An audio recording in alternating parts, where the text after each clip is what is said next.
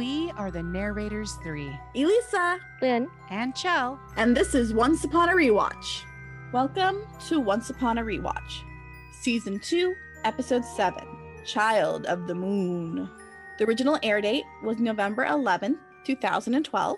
The writers are Ian Goldberg and Andrew Chambliss, and the director is Anthony Hemingway. Hemingway has been a director on many TV shows such as Battlestar Galactica, The Wire, Heroes, True Blood, Treme, Shameless, and Unsolved The Murders of Tupac, and the notorious B.I.G. This is his only Once Upon a Time episode. The title card is Red Riding Hood. Also, hey y'all, last week was the 10th anniversary of Once Upon a Time's pilot premiere. So happy anniversary, Once Upon a Time. And I guess that would make this week the 10th anniversary of the thing you love most. So I guess happy anniversary to the horse murder episode. Rude. This show and horse murder. I know. All right. So we begin in Storybrooke, where the seven dwarves are busy in the mines when Happy says it's quitting time and the first round is on him.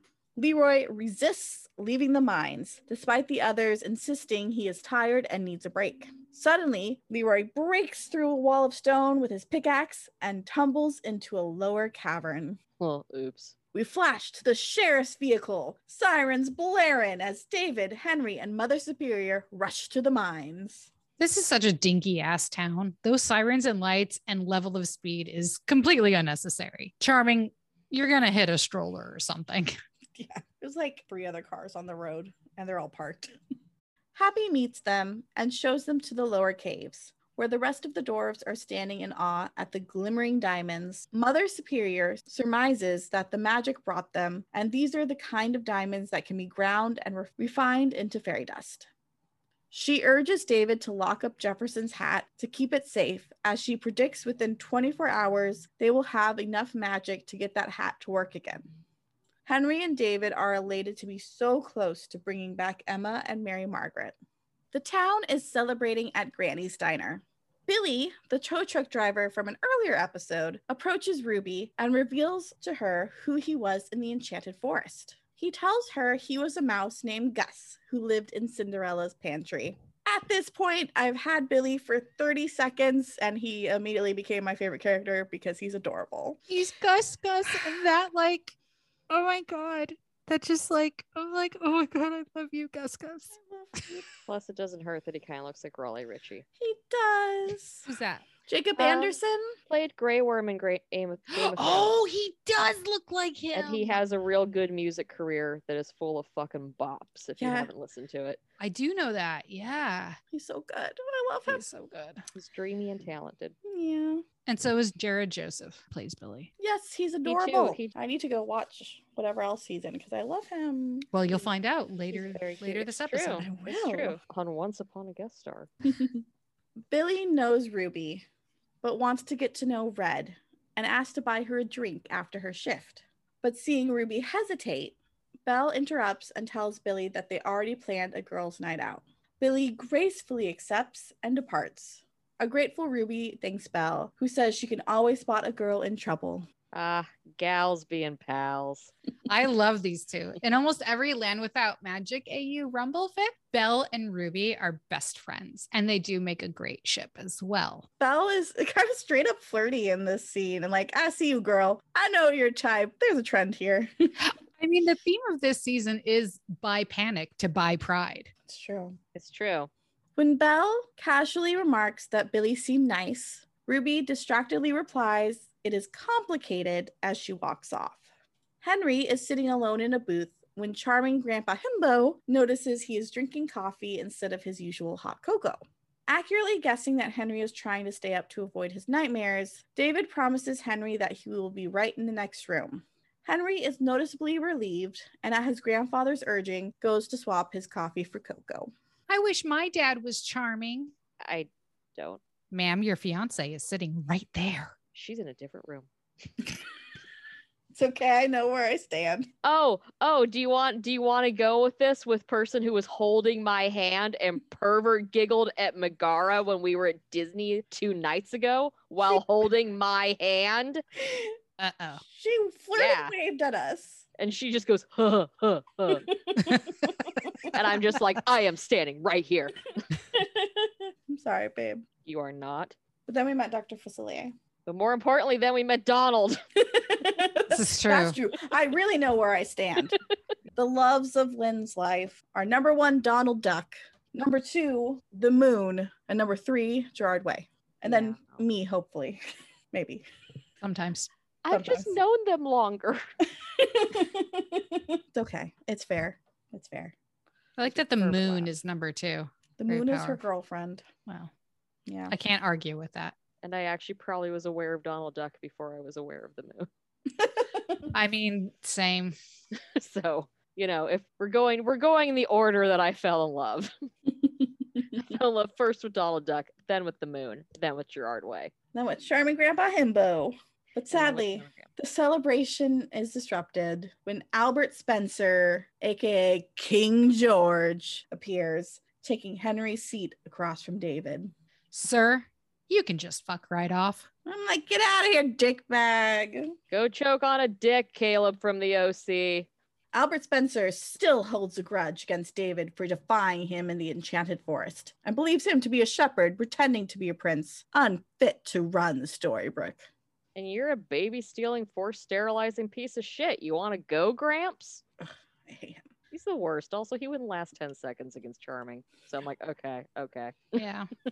I think the people of Storybrooke might disagree with you, Charming retorts. The former king swears that soon the town will see David is not fit to lead anymore, making the prince wish that he had killed George when he had the chance. Nonchalantly, David gets up from the booth saying, The people of this town know who I really am, and they've seen me defeat you before. So if you want to try to take me down, they'll see it again. Damn, that Charming is so hot right now. Meanwhile, Ruby and Granny are preparing for the first night of the wolf's time since the curse was broken. Ruby's magical cloak is missing, and it has been 28 years since she last shapeshifted, and she is not sure that she can control her wolf form anymore. To be safe, they seal her up in the freezer at Granny's. I love our sweet himbo who is like, I know you. I trust you. You're a good person. You're not going to kill anyone. Like, bless your heart, you sweet dumb man. That is not how werewolf works. You didn't see a dozen pieces of Peter scattered across the snow. He just wants to believe the best in people. Bless him. In a flashback to the Enchanted Forest, Red Riding Hood and Snow White have struck off on their own, not long after Red discovered that Granny had been lying to her and that she's actually a werewolf, which resulted in Peter's death. They have been running through the woods away from the Evil Queen's soldiers. Snow spies her wanted poster for the very first time. Uh, she's all like, How dare she? But also, I look really good. Maybe if I get married one day, I'll copy this look. this is the best. yeah, it's so true. When me and Oh. Elisa rewatched this for the podcast, I seriously just sat there angrily gesturing at the TV for like a full three minutes, hissing, wedding dress under my breath. Like, come on, it's like they don't even care. I'm just I'm just gonna assume that because she saw it first, she was like, Yeah, this this is this is a good look for me. You're really gonna Yeah, let them off looks easy like that. You're really looks gonna cover great. up for their blatant lack of care by trying to give them a get out of jail free card. Oh No, no, no, no, she no. was- I'm giving credit to Snow for being for Mm. just being like, you know, darling. And she was abandoned in the woods. She didn't have a mirror. So all she had for a long time to look at herself was like her wanted poster. So she's like, yeah, that's a good look.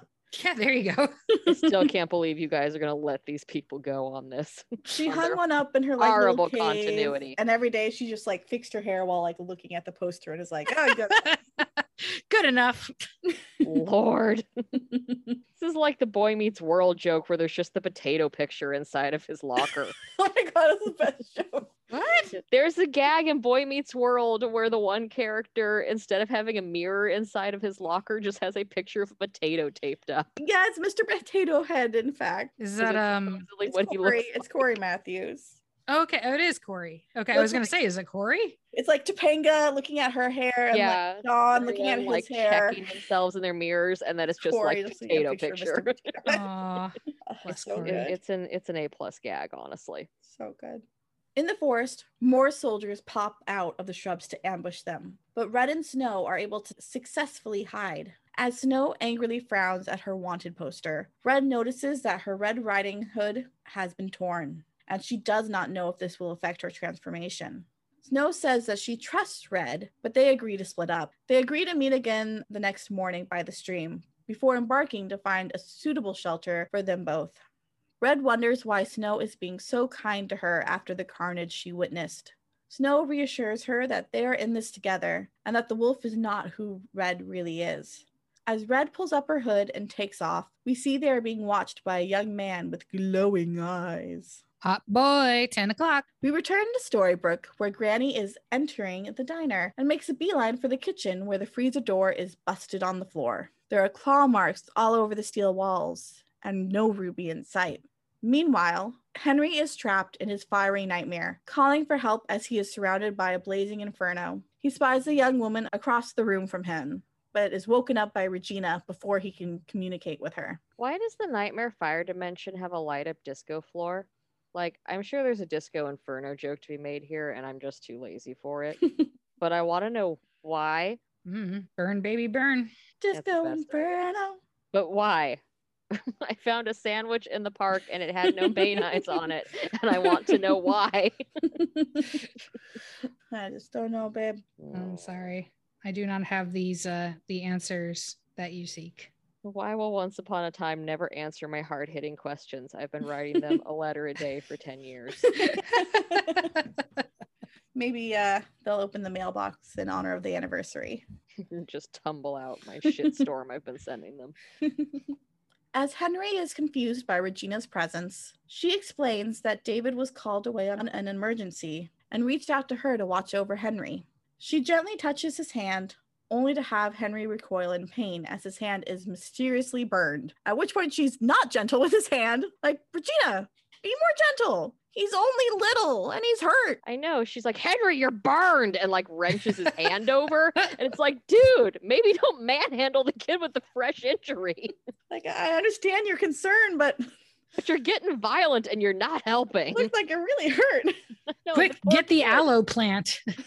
And instead, she's just like, let me twist your third degree burn and make it better. And it's like, no, no, no, ma'am. No, no. She has much to learn. David and Granny are searching through the forest for Ruby, finding her asleep in the woods outside of town. When Ruby awakens, she has no memory of her night as the wolf. As she begins to panic, David reassures her that there is no reason to assume the worst. His cell phone begins to buzz. There is a car double parked at the cannery that David needs to inspect on their way back into town. Back in the enchanted forest, Red wakes up to find her hood has worked. She goes to the stream to freshen up, putting her hood down on the ground nearby. Suddenly, a young man snatches her riding hood and runs off with it. Jackass Wolfman stealing a lady's cloak. Not cool. Yeah. Be a complete dick to a girl and steal her property. The classic meet cute. Look at this ass hat. Doesn't he know the way to meet cute is to try to steal the same thing together? Exactly. Steal an already stolen car. Exactly. Aw. I wish Neil was here. Me too. Yeah. I don't like Quinn. I mean, he's cute, but stupid. He's a tool. I'm just gonna say it. Quinn, the werewolf, has big August energy. Like the actor even kind of reminds me of, of Eion. Is that his name? Eion? Ian. Ian. Ian or Owen. I forget. Yeah, Quinn has big um actually energy, Yeah. and I am way too tired for that nonsense. Way too tired. Red chases after him, pleading with him to return it when he holds it near a torch. He taunts her, revealing he knows she is a wolf. Red attacks him, but he easily overwhelms her, revealing that he, too, is a wolf. He explains that he picked up on her scent and correctly surmises that no one talked to her or prepared her for being a wolf. He has been where she is at, the unintentional killing, the blacking out, but that there is a way to take control of the wolf within, so she need not ever be afraid again. Red follows him back to a secret underground lair hidden in the forest. There, he introduces Red to a woman named Anita, who claims to be Red's mother. Bum, bum, bum, bum. Bum, bum. We return to Storybrooke, where David drives up to the cannery and Ruby instantly recognizes Billy's truck.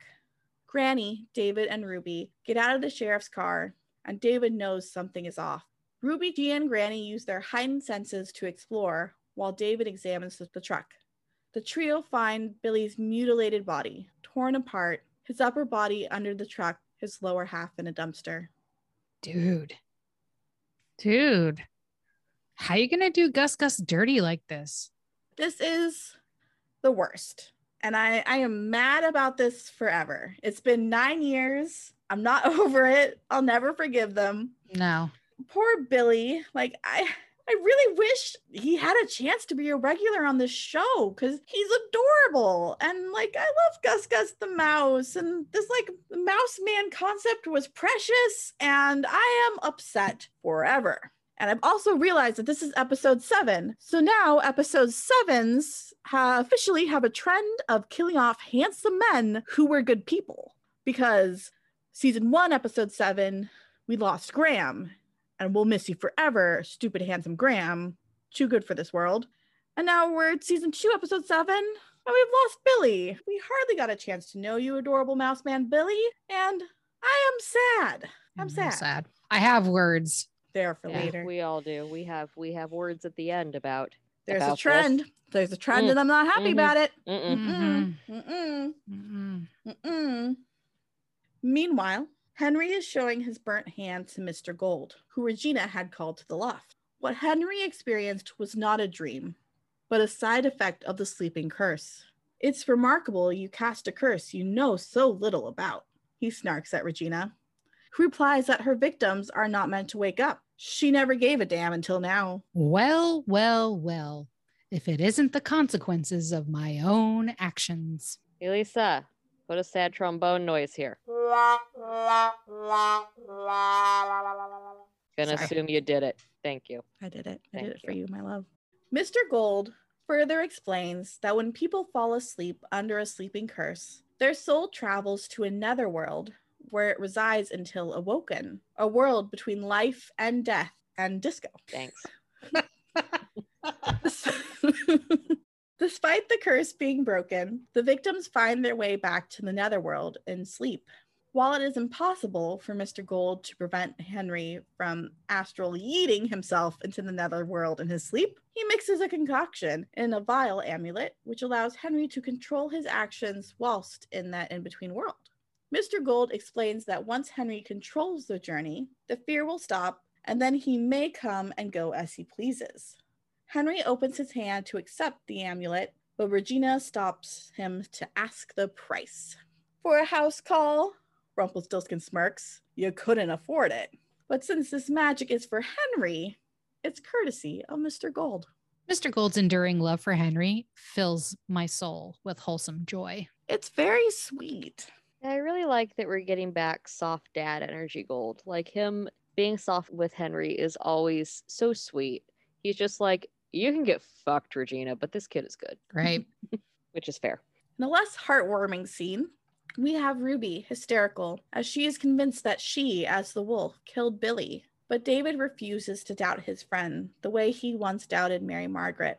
Despite David's resolute faith in her innocence, Ruby reminds him that she will turn into a wolf again that night and insists on being locked away at the sheriff's stations, not as much for her safety as for everyone else's.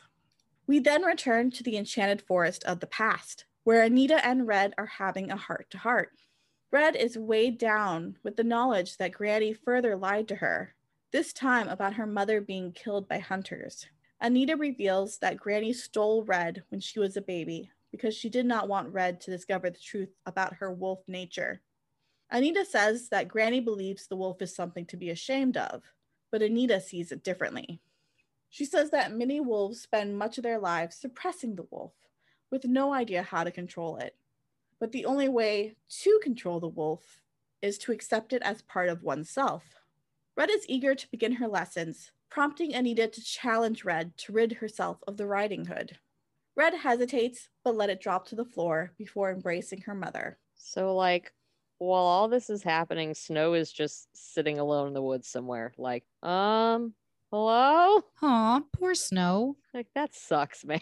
She's like, um, I know she doesn't like Red Um. doesn't even stop to think, oh my God, wait a minute. I have to go get my friend. It literally Yeah. never crosses her mind that she just left her somewhere. I mean, I guess it's pretty shocking to find your mother you thought was was dead, but but still, poor But Snow. Still, Snow Poor has been your ride, ride or die through so much of this wolf shit, and you're just like, Snow who? No, who? Who is that? I don't think I know anyone named that. You know, if this was a Jane Espenson episode, I bet Red would have cared about Snow in this moment. If this was a Uh, Jane just- Espenson episode, a lot of things would be better. Let's just say that. Yeah. Back in Storybrooke, David locks Ruby into a cell, saying she will be safe there for the night. Ruby thanks him. David replies, Thank me in the morning. By then, I'll have found whoever really killed Billy. David puts the keys to the cell in his desk and not on him. Ugh, this beautiful himbo. Listen, listen. He's hot, not smart. He tries really hard, though. He does try really hard, Yeah. but he is hot. He is nothing if Not not earnest. He is a textbook definition of a himbo, Yeah. and it's why we love him. So Snow is the brains of this operation. And she's not here, so No. mistakes will be made Yeah. repeatedly. Yeah, now Henry's the brains of this operation, but David doesn't let him help out that much. Little. He's only little. He's only little. He's got a burn. Yeah. and his Gotta- mom won't stop manhandling, He's got a boo boo. yeah. and his mother is no help. Just then, George, aka Albert Spencer, arrives and says he's already caught the killer, calling Ruby the she wolf. David orders Spencer to leave, but the older man accuses David of protecting Ruby out of friendship, putting everyone in the town in peril. Spencer wants David to hand Ruby over to him so he can take her in front of the townsfolk and allow them to decide her fate. Charming refuses. You want her, you have to go through me. Ah, perfect charming. Charming, charming is the absolute best, and I know I basically said it before, but I love that this dude is out here chest puffing like he'd last five minutes against him. Like, okay, pal, go take your Metamucil. It'll be all right. You're getting worked up, Grampy. You know how you get. Let's go take your meds, Grandpa. You just mix it into your glass of water for you and put Matlock on. Get your cardigan on. It's gonna get chilly. You know how you get when you get chilly. You aren't yourself. See, his blood sugar is low. That's why he's so grouchy. You're not yourself when you're hungry. You need a Snickers. Snickers, please sponsor us. we return to the enchanted forest of the past, where Anita is training Red to get in touch with her inner wolf. With her wolf brothers and sisters by her side, Red is running through the forest under the moonlight, accepting herself. Okay, so I want to let Ruby just have this, but I would be remiss if I didn't point out how bad the CG wolves are. Just, just get real wolves. Like that's that's a thing you can do. It's not like Ruby turns into a dragon and runs around with other dragons. Wolves are a real thing. Just get wolves. CG wolves never look good. They they probably called over at uh the Game of Thrones set and the Game of Thrones guys talked them out of it because I know that the wolves were notoriously difficult to work with. But they would have looked good. Yeah. Well, I mean, Abs- look at Heart of the Lonely Hunter. They had a CG deer. Yeah, that was really something. Maybe no more CG animals when you can just get the damn animal. I also love like I was like, oh, this is overnight. No, this is like some weird virtue reality hallucinogenic kind of tripping balls session. That's not even real. It's real weird. Is it not? I thought it was overnight. No, that's What? the no. It's true. Oh my god, I forgot. No, that is true because then when Snow actually finds her, she was like, "I couldn't find you this Yeah. morning." Yeah. So there's the implication is that it's the same day. I just, I just assumed they were lazy, and we're like, we. There's a lot of this episode time that is- continuity, Um, but Very lazy. that would take effort. Effort. So everything is the same day, but somehow night happened twice. It's fantasy. She's Ooh. in her wedding dress and her wanted poster. it's fantasy. Anita and the rest of the pack eagerly await for Red to awaken from the quickest, most effective hypnotherapy session ever. Red is overjoyed to discover that she remembers every minute of her wolf time. She is no longer afraid. Yeah, your virtual reality wolf time. In Storybrooke, Spencer incites a mob to storm the police station and seize Ruby. He pins the blame squarely on David, saying that if David will not protect him, then he will. And boy, this town sure does love an angry mob. Who is anyone in this damn scene? There's no one here who has ever been in this show before. Like, there goes Caleb from the OC with the Storybrooke rejects, I guess. What a crackerjack team. It's like uh Regina's crew in episode two in season one, where it's like, who who who are any of these people? They're the fucking F team, I guess. Yeah. Maybe these people are those those uh villains from Regina's circle in the real world. Dun dun dun. Random old man, shortly. Blind witch that is not. Not Emma Caulfield. Yeah. Emma Caulfield. The angry mob bursts into the sheriff's station, but Ruby is already gone. David and Granny have brought her to Belle, who has agreed to hide her in the library. David says that the only way the crowd will back down is if they prove Ruby had nothing to do with Billy's death. Suddenly seized with an idea, David says he will need Granny's help and asks Belle to call him if the mob heads for the library. Back in the enchanted forest, a noise abruptly awakens the sleeping pack. Believing it to be hunters, the pack scatters into hiding and waits for the intruders to reveal themselves. However, it is only Snow White, who has tracked Ruby to the den. Quinn grabs her, but Red insists Snow White is a true friend who stood by her even after she killed Peter. yeah, just your friend who you literally left all on her own in the woods. It's chill. Anita orders Quinn to release Snow, and Snow says she thought the Queen's men had killed Red but followed Wolf's tracks to the den. Snow realizes that Red does not intend to leave the kingdom with her, as she has found her mother and her pack. Snow White graciously understands, saying she will manage. The young women hug fiercely, thanking each other. Women supporting women is real and alive in this show. And I love Red and Snow. I love their friendship so much. So much. Before Snow can depart, several of the Queen's soldiers burst in and fire an arrow which fatally wounds Quinn. Anita and the other wolves strike back and kill the intruders.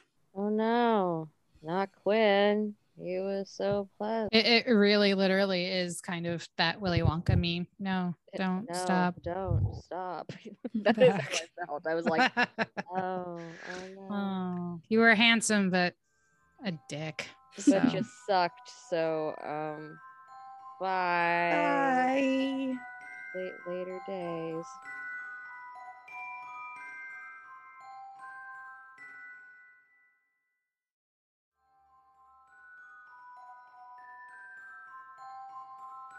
We return to Storybrooke, where Ruby urges Belle to leave as the moon is rising. Belle insists on staying so long as the chains hold, saying, Think of it as a girls' night.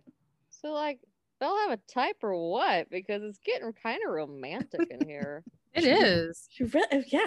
And I'm like, oh, She This is- likes danger. yeah. She does because, like, Ruby's all like, "No, you don't know. I could hurt you," and Belle's like, "Oh, I'll be fine." And I was like, "Whoa, all right, y'all She's like, don't worry. what?" yeah, don't worry. We'll establish a safe word. I, I like I learned this. I'm like, oh my god. It's like, damn, same Belle's first rodeo. Hello. And, uh, not at all. She's like, I might be estranged from my boyfriend, but I have I have made notes. Something is not right with Ruby, though, as she backs away and says that although David wants to believe the best, she is still a danger. Belle replies that no matter what Ruby might have done in her past, there is good in Ruby, and everyone sees it, so why can't Ruby? Ruby relents a little, only to shackle Belle so she cannot stop Ruby as she goes to turn herself over to the mob. Okay, I'm gonna pause right here. Like, I, I get what the writers are trying to go for with Ruby, but it does come off a touch gaslighting. Like, Ruby being a wolf has exactly nothing to do with her being a good person. It has everything to do with her believing the wolf is an acceptable part of herself. That isn't the message David and Belle are telling her, though. This whole storyline reminds me a bit of the Chris Rock bit in his show Bigger and Blacker. It was shortly after one of the tigers mauled Siegfried and or Roy, and Chris said that the media portrayed the situation as if the tiger went crazy. And his punchline was that tiger didn't go crazy. That tiger went tiger. If Ruby is going to wolf out and has not tested her transformation in a controlled environment, it is safe to assume there is a possibility she might be a danger. Like, it does not make her a bad person or Uh, like have the need to question her goodness. So I don't get why that is even brought into question, except that I'm not fond of these writers and they are fucking notorious for this. Like, one does not have to deal with the other kind of writing. Anyway, Meanwhile, Granny is using Billy's work clothes to track down a suspicious car, and she discovers blood in the trunk, along with a hatchet and Ruby's cloak. David takes a crowbar and smashes the window to search for a registration. The car is Spencer's. This whole thing has been his revenge plot against David. A wolf howl startles him. I love how lawless angry Sheriff Charming is, just smashing up windows and breaking and entering into cars because what are laws in Storybrooke anyway when you have old fashioned enchanted mob justice going on? To be fair, he is the law. And also, he is hot. Very hot. He's hot and angry. I am too. I'm with him. Mm-hmm. You were you are also hot and angry. I, I, I was just going angry, but I'll appreciate the hot. Stop flirting, you two. Get back to the program. Back in the Enchanted Forest, the pack says a farewell to Quinn, and Snow apologizes. Anita blames Quinn's death on Snow White and has her bound so that Red can kill her and the wolves can eat her that night. Red stands her ground, refusing to kill her friend. So Anita decides to do the job for her. Anita turns into a wolf and stalks up to Snow. But before she can pounce, Wolf Red attacks her mother. Anita screams as she is accidentally impaled. And I do not understand the physics of how Anita was impaled that way from Wolf Red just like pushing into her. I was like, that escalated quickly. I don't know how she got a pie to be on that thing like that. I I don't know. But this is this is kind of a hella violent one. Like Billy was ripped in half. Anita was like impaled and like you saw the whole thing like for extended period of time. Like, Henry Henry getting burned really badly. yeah, And then Regina manhandling him. this is, this is violent. I, I'm I've just assumed that they can't afford Annabeth Gish. That's like we can't afford you coming back. Sorry, we can't meet your quote for You're too busy doing legitimate TV now. yeah, exactly. Happy Halloween, everyone. It's a violent one. this is a horror show. They wanted to eat snow. It is a Hannibal episode. Da, da, da. Dun, dun. Oh, you're always gonna bring it back to being a Hannibal episode, aren't you? Well, If they keep trying to eat people, That's you know what? Yeah, that's fair. Snow White unties herself and quickly places the red cloak on Red, changing her back into her human form. A tearful, regretful Red apologizes to her mother, who says Red chose to know. Red says that she chose herself and she is not a killer. Anita dies. We- Sorry, honey, the way you said that, you're like Anita dies. that's the way I wrote it. It's fine. It I is mean, what it is. Move on. There's no use crying over spilt milk. Bitch is dead. Let's go. Let's it go. sucks Let's to go. add on to Red's trauma that she, you know, accidentally killed her mother, like this poor girl. But I don't know. Anita Let's not tried to eat pretend she Snow didn't White. suck. She um she got no sympathy for her. She tried she tried to eat my my girl. So Yeah, I know. It's just it was just funny. Anita died. Anita died. Moving Anita on. dies. Move on. Moving on. She's a one-shot character. There we go. That's all the time we need to spend on that. Okay. I mean, technically, we spent like three times as much with her than we did Billy, and I'm much more upset about that. But Billy did nothing wrong. He was sweet, Billy and he was. Gus Gus. He's Gus Gus. Anita tried to eat Snow White. She's fine to die. Oh no, she sucks. I just thought it was funny. we return to Storybrooke, where Spencer is leading the mob as they follow the howls of Ruby's wolf form. Oh no, no, the Storybrooke rejects are coming. They find her in an alley and corner her. Spencer raises a handgun, but Granny fires a warning shot from her crossbow just before Spencer can shoot Ruby. Now, I'm not the biggest fan of Granny because of what we've discussed previously, especially in Red Handed, but this is a great moment for her. I was like, hell yes, Granny. Yeah, I gotta say, like Granny really they really wrote Granny very well in this episode. She was hella supportive. She was really, you know, passionate about finding Billy's killer and clearing Ruby's name and, you know, and keeping her safe. Yeah, they definitely, they definitely, It, it felt like damage control for some of the stuff that they pulled in red handed. Yeah. Yeah. Part when they're, I think they're they're looking through the car, and then uh, she goes up to David, and she's just like, "Who's trying to hurt my Ruby?" Yeah, and I was Just exactly. like, yeah, Granny. Yeah, Yeah, and this is the Granny I wish we had always had. been. Mhm. Yeah. Yeah. And I feel like Granny is good from like this point out. Like I don't remember her like pulling any of that stuff after this. Yeah. That we didn't like. So I think she's better moving on. I think this is her turnaround. Yeah. David goes through the crowd, standing between Ruby and Spencer, explaining to the mob that the real killer is Spencer himself in an attempt to usurp David's leadership. Claiming that the wolf is merely scared, David braves the frightened wolf's wrath and helps Ruby regain control of herself as the wolf. He then lays her cloak over her, changing her back to human form. When a scream goes up from the crowd, they find Granny has been pushed over and Spencer is gone. David and Ruby track him to a nearby beach, where they find him standing beside a fire. He admits to killing Billy, who he says was only a mouse. You. Fuck you. Justice for Gus Gus. Literally, making Gus Gus an adorable, handsome man, and then violently killing him off is so fucking awful. I'm upset forever, and I already hated you, King George, but I hate you so much more. Spencer, I hate you. I hate you. Spencer is not interested in making a deal, as David initially believes. I just want to see the look on your face when you realize that you're never going to see your wife or your daughter again. Before David can stop him, Spencer throws the remains of Jefferson's hat into the flames, destroying his chance to get Mary Margaret and Emma. Distraught, David sucker punches Spencer and draws his gun on him.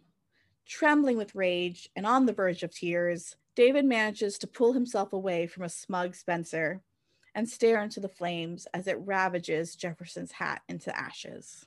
Charming is too goddamn good for this place. I know he's so wonderful. And like, but do we ever get a follow up on Spencer? Yes. Like, we do. Okay. Cause like, I'm like, this dude just straight up murdered an innocent man. Okay. I mean, in, in the sense that like his character is not done. You know what I mean? Like this is not the last time we see him. Like, but he should be arrested.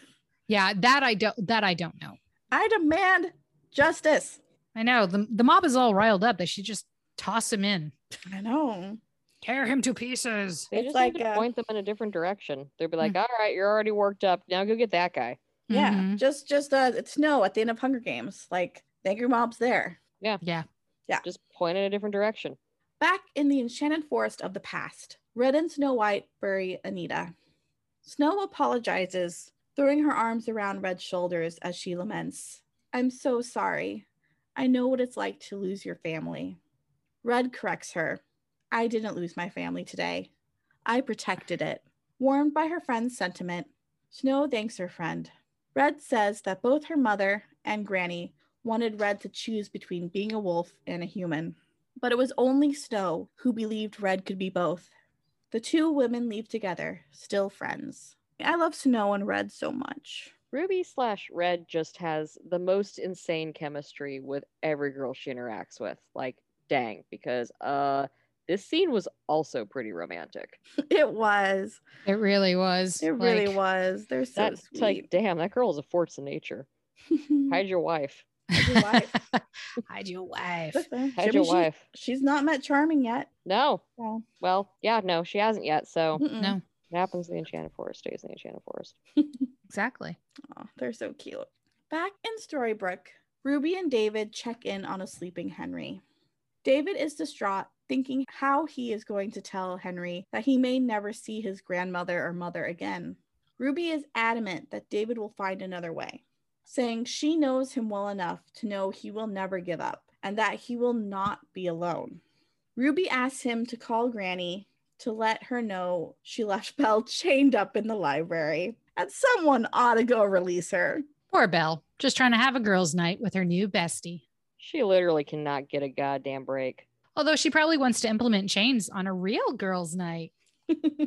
I mean, she seemed into she seemed it. into it. Yeah. she really did. She was like, "Oh, we're doing this." Oh, she was no. like, "It's okay, we have chains," and I was like, "Where's this going?" safe word, safe word. Remember, it's so important to establish one before the fact. Ruby takes off her riding hood and hands it to David as she is going to enjoy a run under the moonlight, now in full control of her wolf side. In the present day Enchanted Forest, Aurora awakens from a nightmare, calling for Mary Margaret, who comes running to her side along with Emma. Aurora tells them that there was a little boy in her dreams who put out the flames and talked to her. His name was Henry. And he's a very good boy. And credits. All right. So, Ugh. once upon a time, we're going to have a talk. I would like to ask you to stop introducing wonderful Black characters like Lancelot and Billy, and then immediately kill them off before the episode is over. Like, please? I, I would like more of these characters instead of just one off. This is this is upsetting. With this episode, I mean, overall, I think I think Meghan and Josh do have really stand out performances in this episode. It's it's nice to see Ruby getting another featured episode, even if it's not as good as Red Handed. I'm also super proud of David in this episode. Charming is such a good, good man. And you know, this episode had a lot of great little character moments, but I'll never forgive them for killing Billy. He was adorable. And I wanted to see more of him. Um, and like we talked about a little earlier, this actor reminded me of Jacob Anderson, aka Raleigh Ritchie, who was my fave. So I, I was, you know, doubly attached to him and and doubly sad he was killed off, even though I knew it was coming this time. Yeah, honestly, Once Upon a Time has a real issue with how they treat their meager smattering of POC characters. Like, pretty much you either get killed off or you are someone's literal property, and it's bad. I don't remember if this shitty trait continues into later seasons, but it's a real problem in the first two, and they really need to do better. I I checked on this, and Ian Goldberg and and Andrew Chambliss also wrote "Fruit of the Poisonous Tree" and "Lady of the Lake." So all three of these episodes do POC men dirty. And I, I I don't like that trend. Like, hey, writers, do better. Ooh, maybe don't be a racist piece of shit, y'all. And I do have to say, you know, this is guest director Anthony Hemingway's only episode. He is a man of color. Maybe it's why it's his only episode. Yeah. Yeah. Maybe I, he's like, wow, fuck this. yeah. Cause I thought the directing in this episode was actually really good. And that was like, you know, it, it really tied in to like the good performances and stuff, you know? Yeah, because there there are very good performances in this episode, and so I think you're right. Like the director, I think got some really great character moments out of folks, especially Josh and Meghan. I think really shined in this one. Right. He's still a very much like working director. So I would not be surprised if the content of this particular episode turned him off from Yeah. Accepting any more directing guest spots on Once Upon a Time because I sh- sure as shit would be like, this isn't cool and I don't like this. Yeah, I would 100% not have blamed him. He was just like, okay, well, I'm out of here and I never want to see any of you again. Bye.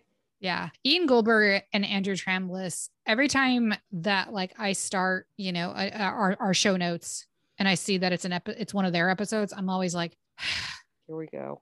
Yeah, here we go. Because it's so hit and miss. And the Mhm. misses are so egregious, Yeah, the Mhm. misses are unforgivable. unforgivable. They're, yeah, they're, yeah, they're toxic.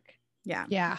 They're most of them They- are on the bottom. Of They my need to list, yeah. take the shame. Like really. Mhm. I think they they were like holdovers from Lost, I want to say. Mm, And so I'd be, I'd almost be curious, almost, but I'd never really want to sit through another Lost episode ever again in my life. Not because I hate the show, I don't, but because I just don't want to get sucked back in. But I, I, I wonder like which episodes they, you know, had a hand in with that show, and if they were like also equally awful and problematic. I mean, oh God, the fact that like Gus Gus died in such a violent way, yeah, it's awful. like i mean with a hatchet i mean Mhm. jesus like what is like how I don't know. episode's fucked up. yeah, it's really fucked up. Like the days when Once Upon a Time decides that it is a show for adults, usually they're making good decisions or or spicy decisions, right? Mhm. But man, on the days where like they're like, I'm gonna choose violence, I'm just like, uh, you know, it's never, it's very rarely uh played off well. Yeah, no, when they choose violence, they they so often cross the line. Yeah, they do. Yeah. I'm like, go for sexy times. Yeah. That's what we want. Let's just have more of that, please. More of that.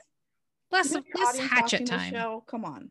I don't, and how could you introduce someone like so wholesome? You're like, oh, we want we want you to like really feel it and you know really hate this guy. I'm like, yeah, but you know what? We already hated this guy to begin with.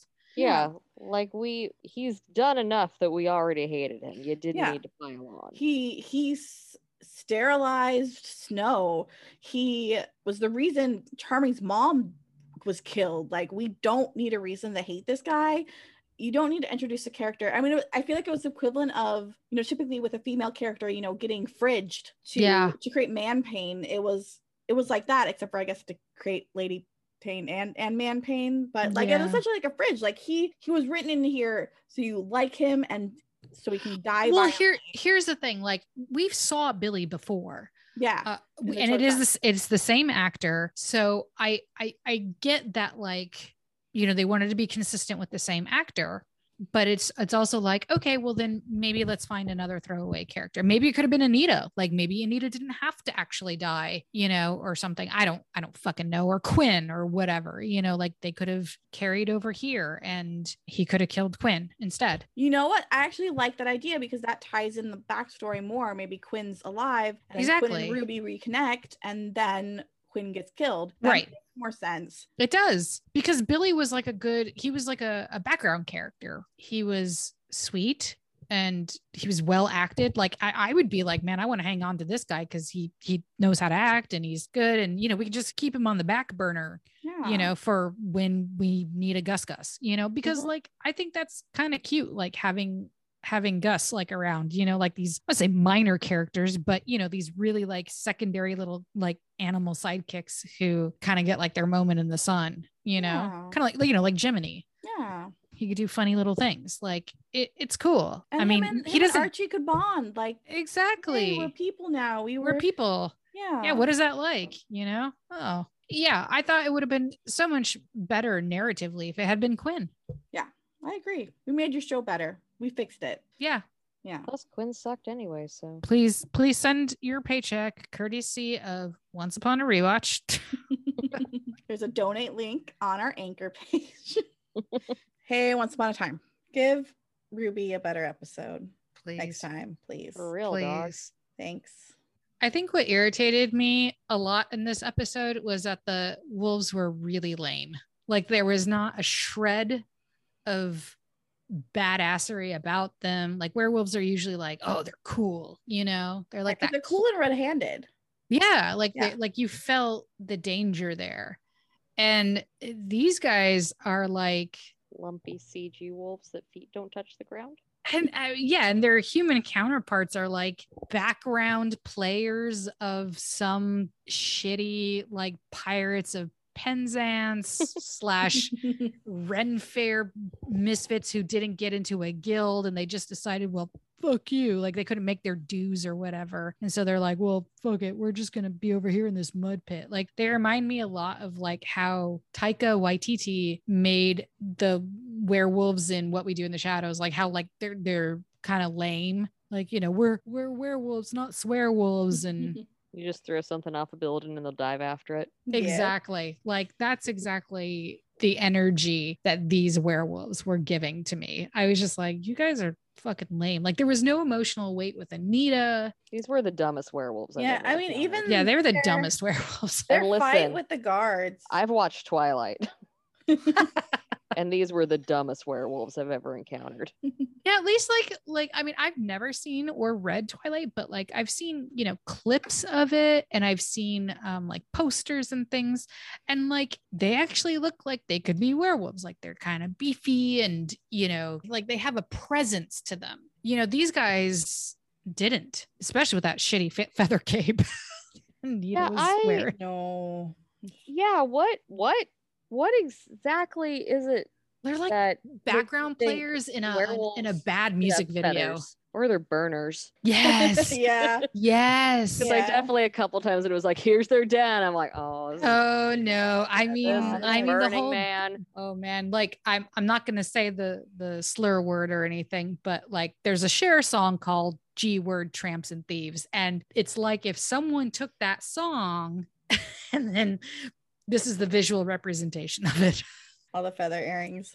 All the feather ear. Oh, Jesus Christ. like, what does feathers have to do with werewolves? Like Nothing. they eat they, They eat, eat the things. bird, Yeah, they eat the and birds. then they have the And feather. then they were like, we have all these feathers now, and I don't Like, know waste not, want not, I guess. because we don't have garbage cans out here in the forest. so costumes. So that darn feather cape on Anita was not my favorite. And she had No. feather earrings. It was it was it was like it distracted from the cool outfit she actually wore. yeah, because like her her bodice and and skirt and stuff was was pretty cool. But they were like, what do wolves wear? Feathers. Was like, Feathers. you know again, Eduardo feathers. Castro, he he's loves got a feathers. he's got a feather fetish. I don't know what to say. He loves those feathers. I I can DM him on Instagram and be like, "Yo, man, what's up with all the feathers?" but I don't want to. He's kind of scary. Although I do want to say he did just post very recently a shot of stupid handsome Grant, and he said, "Jamie Dornan, what a dream to work with." Aw. So that's just that's wonderful to hear. So uh, Ruby's land with magic look was super cute. Land with magic or land without magic? Without magic, I mean they're both cute, but the one without magic was new. She looked great. Yes, she always looks super cute. the land with magic um she looked great too i mean of course we've seen that outfit before and we've seen snow's cloak here look before it's the same as red handed but those two look so good i just i still love those two costumes so much Ruby and Snow's looks were really good, but they weren't really new. I think the only new outfits we really got were the werewolves, and I tell you, I didn't care. It was just all big 80s hair and knock off Jareth from the Labyrinth outfits in there, and like not even in a good way. And I like the Labyrinth, and I still was like, this isn't even in a good way. Why is this happening? So many feather everyone yeah, I didn't. I didn't really get it. yeah Everyone's got shiny type pants. Explain it to me. Yeah, everything was fairly forgettable. Yeah, Yeah, I Do you have nothing to add. do you think anita was named after was isn't there like Anita a, Blake, yeah anita blake probably. yeah Oh, maybe. Yeah. i feel like That that's sounds- the i that feel like the cut there sounds- They're like, oh, we're being cheeky. which i feel like also explains like the leather pants like i never Mhm. read those books but i've heard about them and that that that checks out Oh, okay. checks out they're like have you heard they're like I thought they were vampire books. yeah because it's anita blake vampire hunter or whatever but isn't she they like have a werewolves werewolf? in them at points too.